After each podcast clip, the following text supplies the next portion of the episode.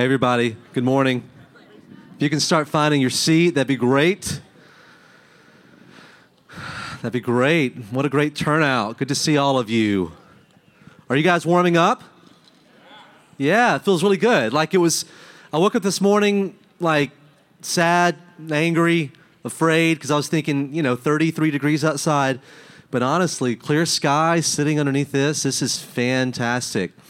Um, so, this is our first fall festival, and we're really excited about it. And I just want to give out some thanks to people who deserve it.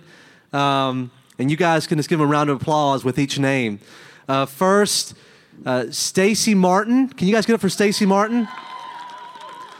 Stacy has orchestrated all this, and she has done a great, great job. She's probably back there, I'm guessing. Oh, wait, Stacy?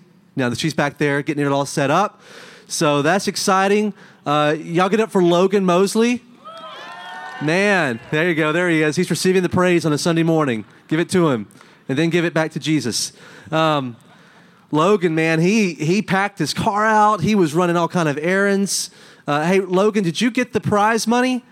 I mean, the prize uh, gift cards. You got them? Look at this. We got two hundred dollar gift cards they're going to go to a winner of pie and then a winner of chili. It's going to be pretty exciting. Uh, I think they're both to Subway, so that's great. I'm not joking. I love Subway. Um, and uh, Cherie, where's Cherie? I know Cherie's around somewhere. Y'all, Cherie was putting together the judges, and oh, there she is in the back. Y'all can give her a hug later on and recognize her. She'd love that. Um, she was putting together the judges for this. So we're here's the thing: we've never done that, done this before. Fall festival. Um, I've always loved uh, the idea of getting the church together and coming outside and and doing fun things for the kids and whatnot around this time of year. Honestly, uh, sermon and things like that it's important, but like we're we're here just to kind of enjoy the whole time together. So. Uh, we're going to jump in here to this passage. We're actually continuing with Sermon on the Mount, and but we're not going to go as long as usual, which a lot of you are excited about that because. thank you, Elder Tom. Uh, appreciate that. It's very lonely up here, even more so with you now. Um, so we got a lot of food in the back, and we got this huge blow up house in the back, and we actually have games for kids. So it's going to be a lot of fun. But let me just kind of jump into this passage and let's talk about this for a minute and uh, move on. So will you please stand with me? We're going to be in Matthew chapter 5. Matthew chapter 5, starting at verse 33. Hear God's word. Again, you have heard that it was said to those of old, You shall not swear falsely, but shall perform to the Lord what you have sworn. But I say to you, do not take an oath at all, either by heaven, for it is the throne of God, or by earth, for it is the footstool, or by Jerusalem, for it is the city of the great king. And do not take an oath by your head, for you cannot make one hair white or black. Let what you say be simply yes or no. Anything more than this comes from evil. This is the word of the Lord. You may be seated. Father, we pray you be with us this morning and let us have a good time, but also help us just really understand what this passage is simply saying. No more, no less. That I'd get out of the way, you'd show up, and we would be compelled, convinced, convicted, and moved out of here to want to live in these kind of ways. In Jesus' name, amen. Um, all right, let me just address something. I'm wearing a cape and I actually have like another piece that goes with this. Do you want to see it? Yeah? Okay, just give me a second, okay? You sure? Because this is this actually might kind of freak you out. Okay, hold on.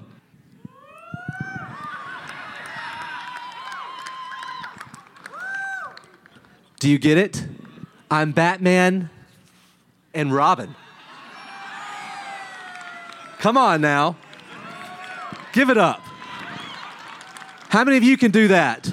None of you, because you weren't given a girl's name as a boy. So, so let me just keep the mask on for a second, not for the whole time, because some of you will walk away like this guy's sacrilegious and we're all going to hell. But at least Josh wore wings. That's right. We together. Somebody else I heard whispers would wear a a, uh, a horse head on the stage, but we thought that just might be too much. So, uh, yeah, so here you go, Batman and Robin. That's, that's the whole thing. I've, I've been, people are always asking me, hey, Robin, where's Batman? And I got sick and tired of it. I decided to show them where Batman was. It was right here in my heart, deep inside. So, um, take that off. Halloween. How many of you, how many of you grew up uh, celebrating, enjoying Halloween? Okay. All right. How many of you felt like you would go to hell if you celebrated or enjoyed Halloween? All right. I'm with you. Okay. So growing up, we didn't celebrate Halloween. We didn't have Halloween parties. Uh, anybody want to guess what my church did? Wait, wait. Who, somebody said what? Hallelujah. That's right. It was a Hallelujah fest. That's what it was. It wasn't even trunk or tree. It was just straight up Hallelujah fest. I remember, um, you know, they do like a big bonfire, and like they would be all these like games set up within our gym. And um, uh, I remember the first game I played as a kid. Uh, this couple were sitting there, and you they would do Bible trivia with you. And I remember this to this day. I don't remember most of my childhood because of trauma, but I remember, I remember this question. Okay, uh, and the question is this: Did Adam and Eve have belly buttons?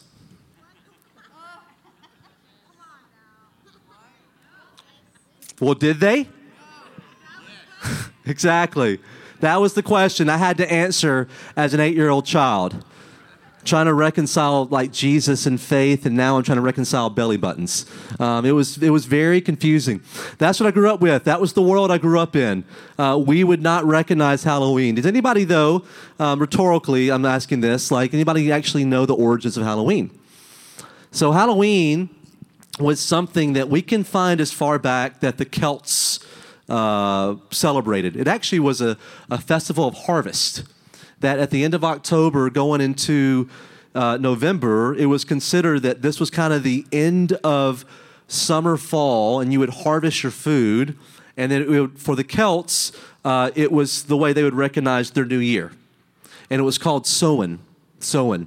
And so Samhain was the celebration. And but what they believed was is that somehow the world shifted in a way where when you went to the new year, spirits could now roam the earth for just one day.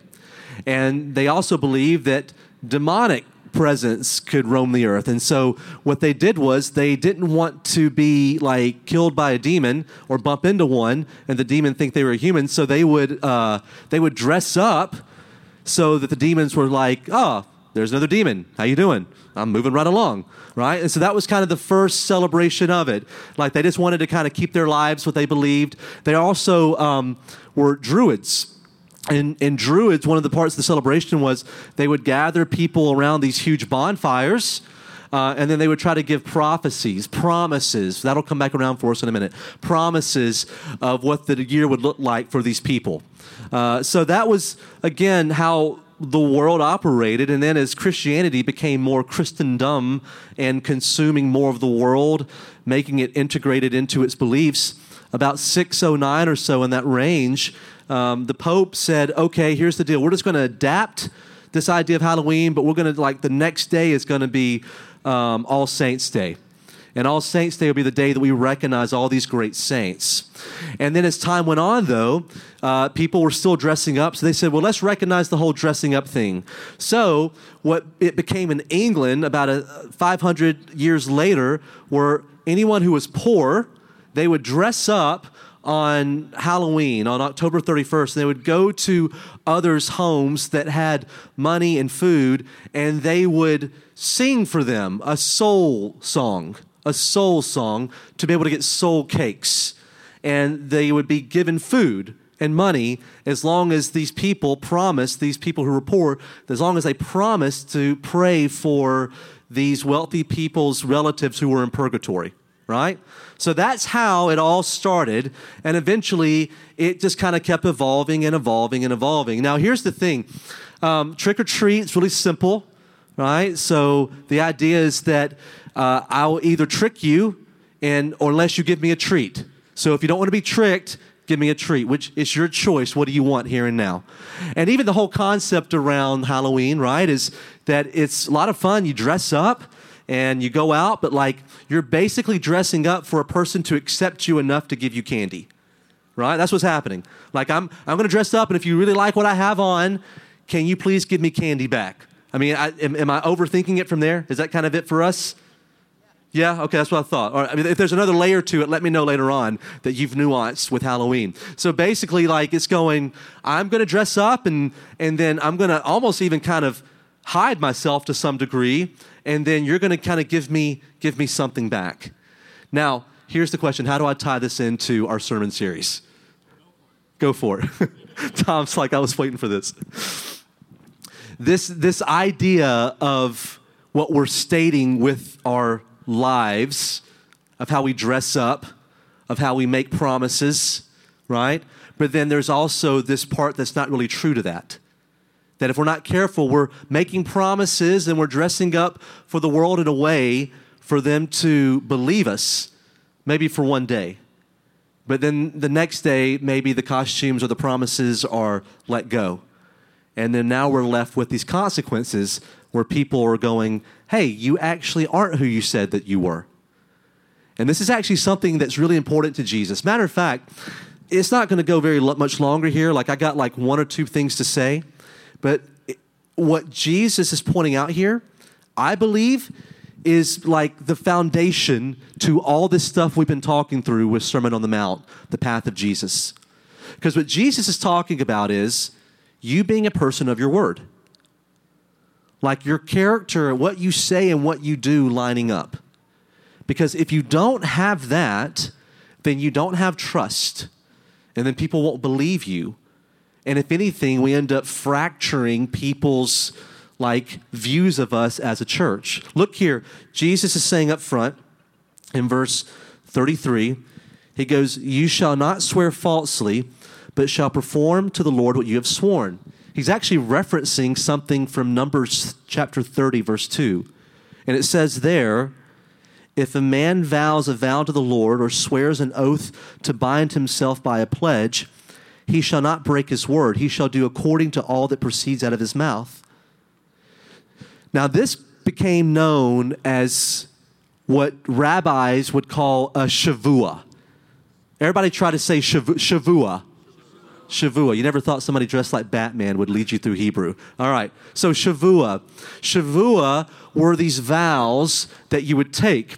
And the way they would work is you would invoke the name of the Lord and say, I swear by God and his throne and upon the footstool of this world that I live in that I will do what I say that I'm going to do. Okay? And that was considered actually a legally binding contract.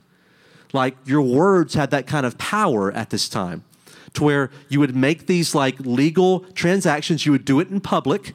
Okay? So if if Chris and I were talking right now and I was saying to him, Chris, I swear to our God above that I am going to make sure to uh, make you some really, really good chili that you're going to love and you're going to be really excited about it. It's going to change your life, all right?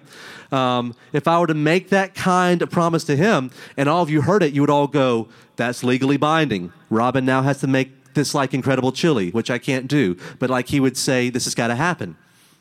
Now, what would happen over time, though, is that everybody's taking shavuas. Like, I swear that I'll give you this goat. It's going to happen, right?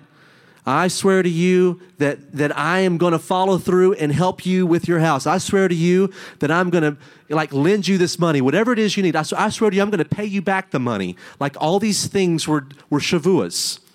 But then the question was coming that was coming after that was, but how often do I actually have to keep the shavua? Like, when can I kind of break Shavua? Like, that became the discussion for the next 1500 years amongst rabbis. And it was like the hot topic of Jesus' time.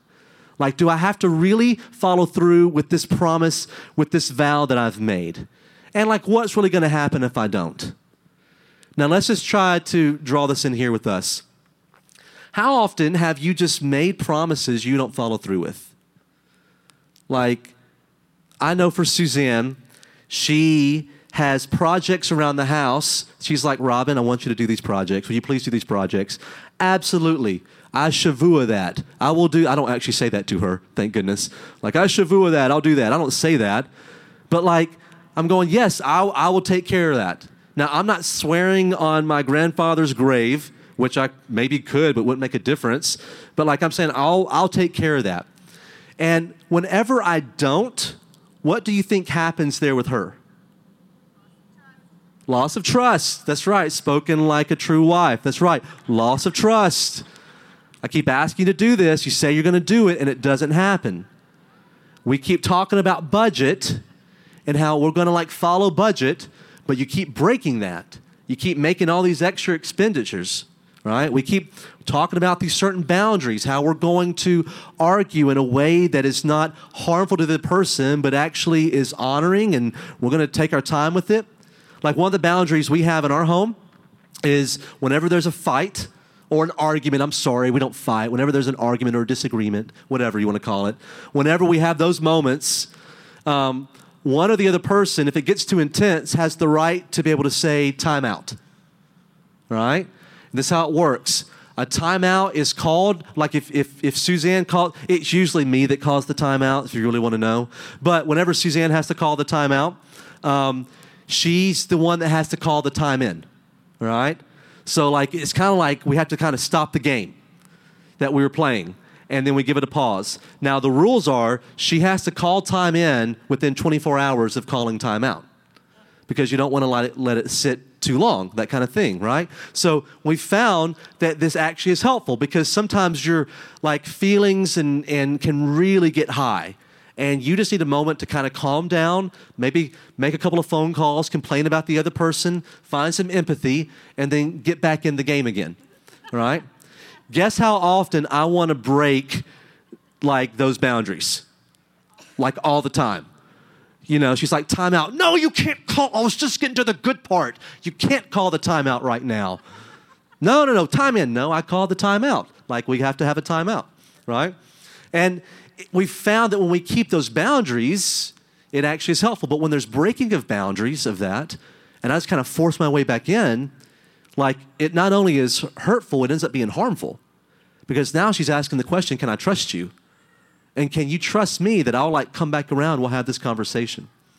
You see, the world is built around this kind of idea of can you keep your word? That if you can't keep your word, if you're not a person of your word, then the whole, uh, the whole foundation of relationship must break down. That you're always living in this hypervigilance, wondering, is this person gonna like come back and get me and hurt and harm me in a way? And Jesus is saying to them, you are making all these shavuots, you're making all these big promises, but you keep breaking them. He goes, I'm sick and tired of it. Like, stop breaking all of these promises to each other. Like, follow through and do what you say you're going to do. And quit being manipulative, invoking God's name because your name isn't enough. Are you with me on that? So many times we'll be like, I promise, I swear this will happen this time. See, people who do that, people who do that, they don't have enough to their own name for their word to be enough. Have you been the kind of person, have I been the kind of person that my word, my bond, has been broken so many times that I have to tell people, just trust me, it'll happen this time? Maybe they don't need to. Maybe you're a dangerous person.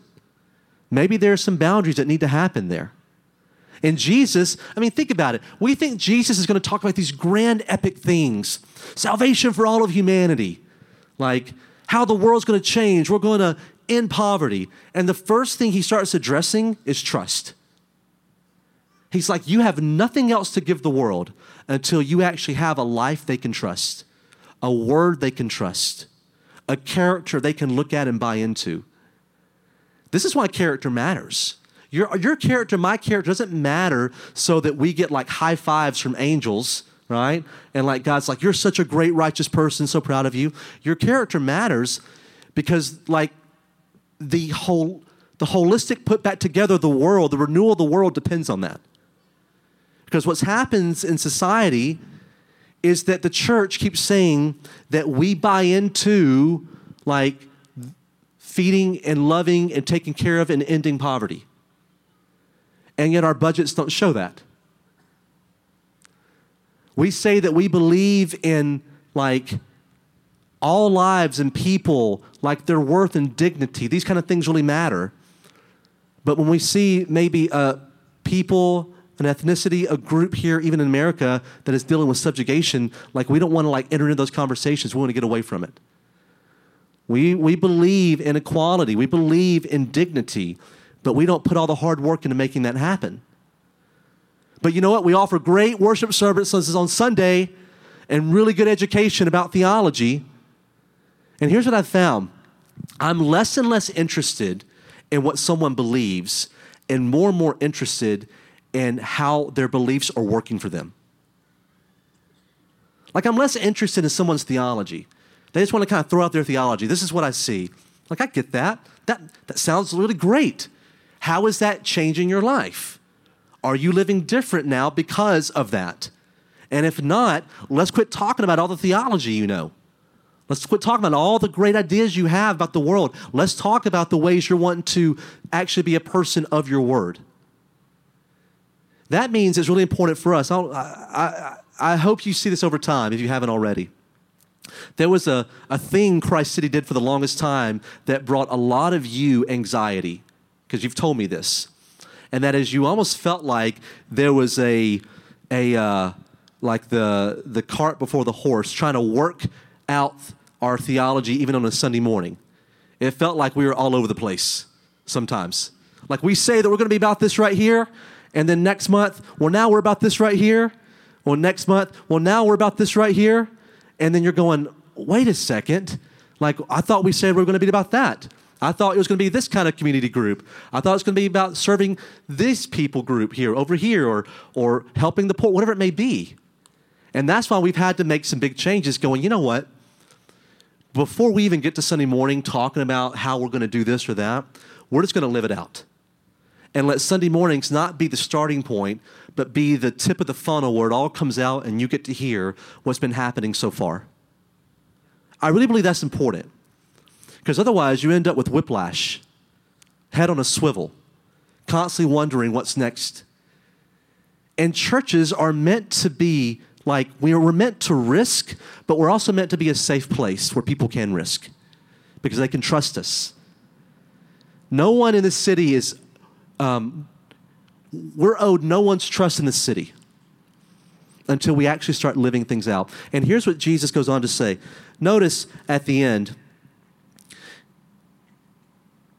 he says, But I say to you, do not take an oath at all, either by heaven, for it's the throne of God, or by earth, for it's his footstool, or by Jerusalem, for it's the city of the great king. And do not take an oath by your head, for you cannot make one white, one hair white or black. Let what you say be simply yes or no. And he says after that, anything more comes from evil. He's actually referencing Proverbs 10, and I'm going to read it to you from the message. Proverbs 10 19 says, The more talk, the less truth. The wise measure their words. The speech of a good person is worth waiting for. The blabber of the wicked is worthless. The talk of a good person is rich fare for many, but chatterboxes die of an empty heart. Like, you, you know, it's plain and simple. Your mouth keeps writing checks your life can't cash, right? And at some point in time, we had to kind of pull the plug on that and say, we're just going to live it out, which can be frustrating because it means it goes at a slower pace. It means we have to kind of walk this path with Jesus. It's not very sexy, it's not super exciting, but it's one of those things that if you're willing to walk this path with Him and be faithful in these ways, it's more about attraction than promotion. You know what I mean when I say that? They use that a lot in the recovery world. That you don't go to someone and say, well, you're an alcoholic and you're definitely an addict and you all need to be in these rooms. No, that doesn't work because people won't stay. Like, at the end of the day, their policy is going to be we want to attract people by living these ways than just trying to promote ourselves. What if our church was more attractional than promotional. Like less marketing and more just being trustworthy. Like I, I know we don't, I know that's a horrible growth strategy. I get it. I, I, like I know that you really don't add the numbers to that one. I know that people want a lot more promises to take away their fear. But what if the promises of Jesus are enough and we can just simply just be people of our word? We just live it out. I, I think the city would be refreshed with those kind of people, personally. I think they'd be refreshed with the kind of people who wear less masks, right? And simply just show up and say, I'm here and I'm available. Who I am in my life. And we don't have to say to each other, like, just trust me, just trust me. No.